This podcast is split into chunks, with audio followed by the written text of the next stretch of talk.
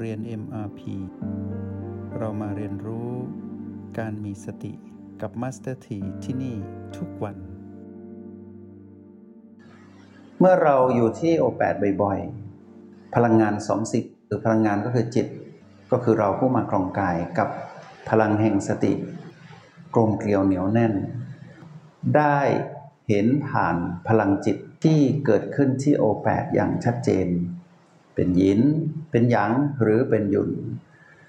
พอเราสัมผัสตรงนี้บ่อยๆ ถ้านักเรียนที่ชำนาญจะรู้ว่า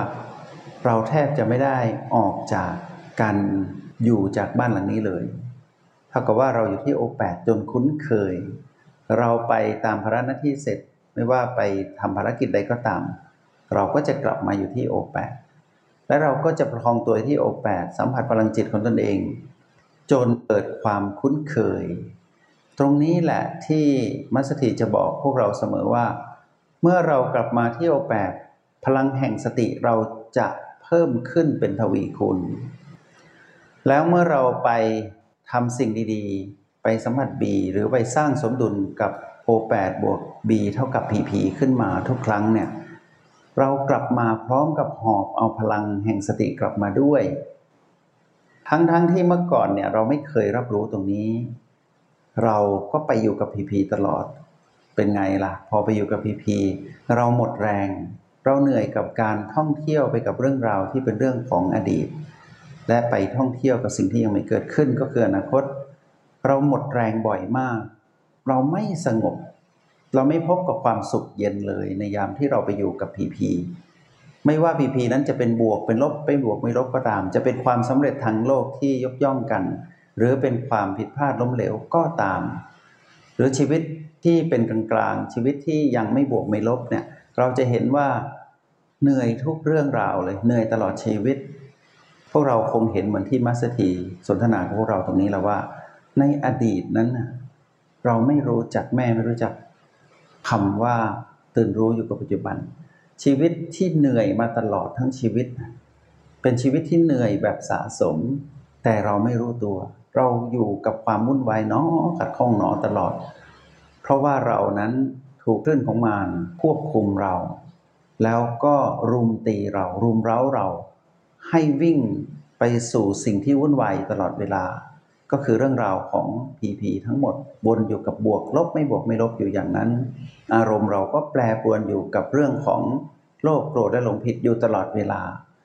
ชีวิตแบบนั้นไม่เคยมีความสงบ วันหนึ่งเราก็เดินทางมาพบกัน เราเดินทางไปเข้าเฝ้าพระพุทธเจ้าเหมือนกัน แต่เรานั้นมีบุญสัมพันธ์เรื่องการถอดรหัสธรรมเดินตามพระองค์ก็คือ เรามาเรียนรู้โปรแกรม MRP ขึ้นมา ตั้งแต่เรารู้รหัส B O แล้วก็ PP จนกระทั่งเราเรียนรู้ในระดับต่างๆ จนถึงปัจจุบันณนะปัจจุบันนี้ที่เราอยู่ด้วยกันในห้องเรียนห้องนี้ วันนี้อยากจะบอกกับพวกเราว่า เรานั้นได้เดินทางห่าง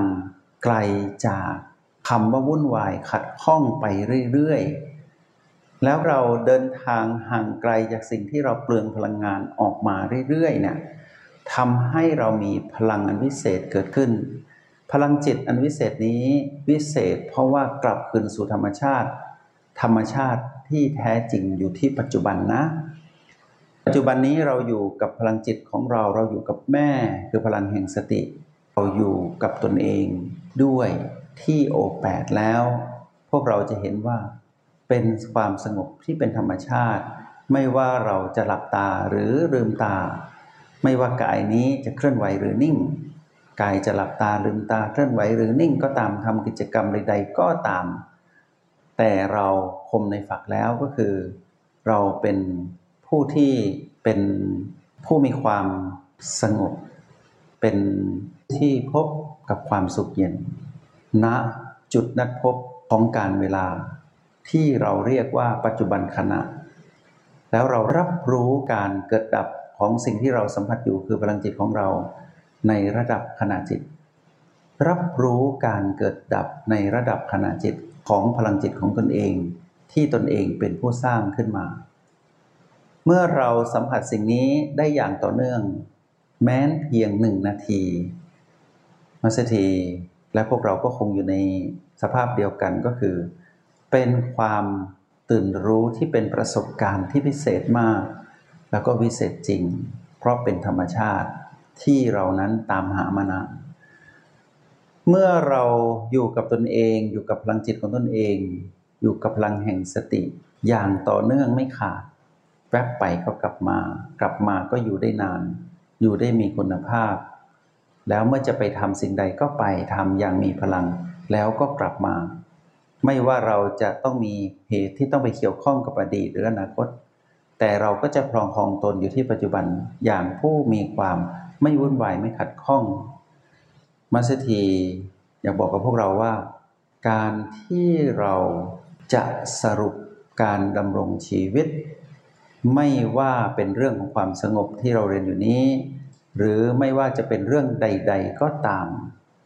ให้เรากลับมาอยู่จุดตั้งต้น กลับมาอยู่กับปัจจุบัน แล้วค่อยไปต่อ ยกตัวอย่าง เราไปทำงานเหนื่อยหนักที่สำนักงงานหรือในพื้นที่ใดก็ตาม ออกจากบ้านไปทำงาน นับแต่เดินออกจากบ้าน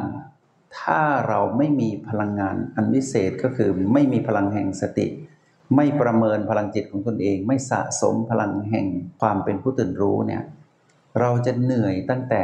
ออกจากบ้าน ขับรถก็เหนื่อย ไปทำงานก็เหนื่อย ไปเจอผู้คนก็เหนื่อย กลับมาก็เหนื่อย กลับมาบ้านหลังนี้ก็เหนื่อย เอาความเหนื่อยนั้นเข้าไปนอน นอนก็เหนื่อย เช้าหนึ่งก็เหนื่อย เหนื่อยเหนื่อยเหนื่อย ทุกวันทุกวัน ชีวิตแบบนี้ไม่ไหวแน่ๆ ถ้าเราได้เรียนรู้แบบที่เราเรียนอยู่ ตื่นมาเราหายเหนื่อย เราอยู่กับลมหายใจแรกของกาย ตื่นมาอยู่กับพลังชีวิตที่มีชีวิตชีวา ตื่นมาไม่เหนื่อย มองย้อนไปเมื่อวาน ก็ไม่ได้นอนพักผ่อนแบบเหนื่อย นอนแบบมีพลัง แล้วก็พักผ่อนตามเหตุผลของกายที่ต้องพักผ่อน แล้วก็นอนไปพร้อมกับกาย ตื่นมาไม่เหนื่อย ตอนนอนก็ไม่เหนื่อย ออกจากบ้านไม่เหนื่อย มีชีวิตชีวาคือคับเข้มแข็ง มีแรงบันดาลใจที่จะไปทำงาน อยู่บนรถก็ไม่เหนื่อยรถจะติดก็ไม่เหนื่อย ไม่วุ่นวายไม่ขัดข้อง ทำงานก็ไม่เหนื่อย เลิกงานก็ไม่เหนื่อย ไม่วุ่นวายไม่ขัดข้องจึงไม่เหนื่อย เพราะว่าพวกเราได้พบกับความสงบอยู่ตลอดเวลา แล้วเมื่อเรากลับมาถึงบ้านในวันนี้ ก่อนที่เราจะเข้านอน เรายังได้สรุปบทเรียนของตนเองทั้งวัน การที่เรามองเห็นแบบนี้ มาสถีขอ ชื่นชมกับทุกคนที่ได้มองเห็นแบบนี้ชัดเจน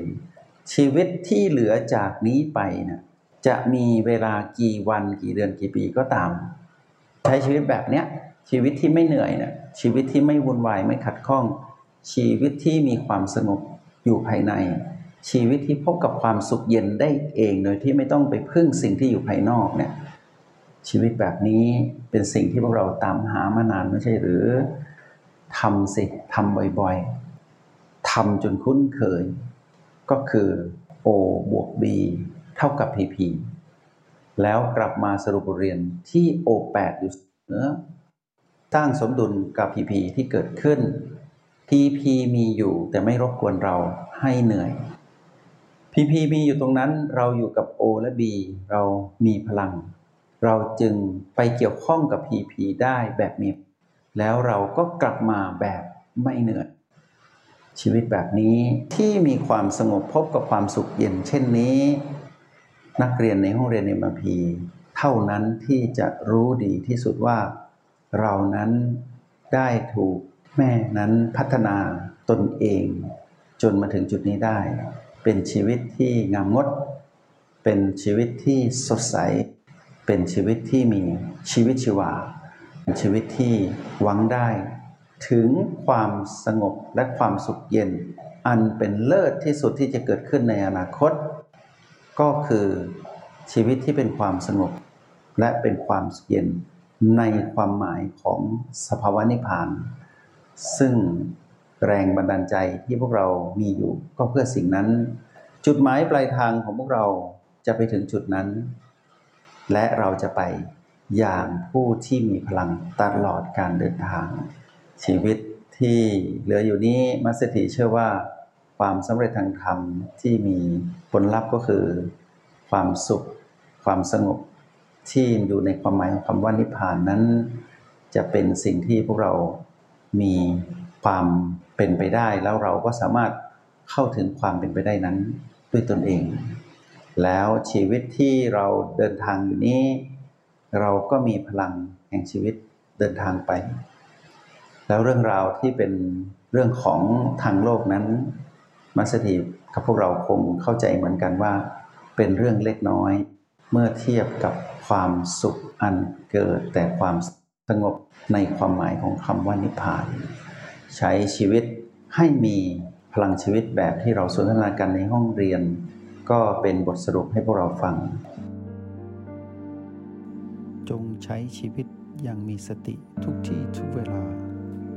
แล้วพบกันใหม่ ในห้องเรียน MRP กับมาสเตอร์ที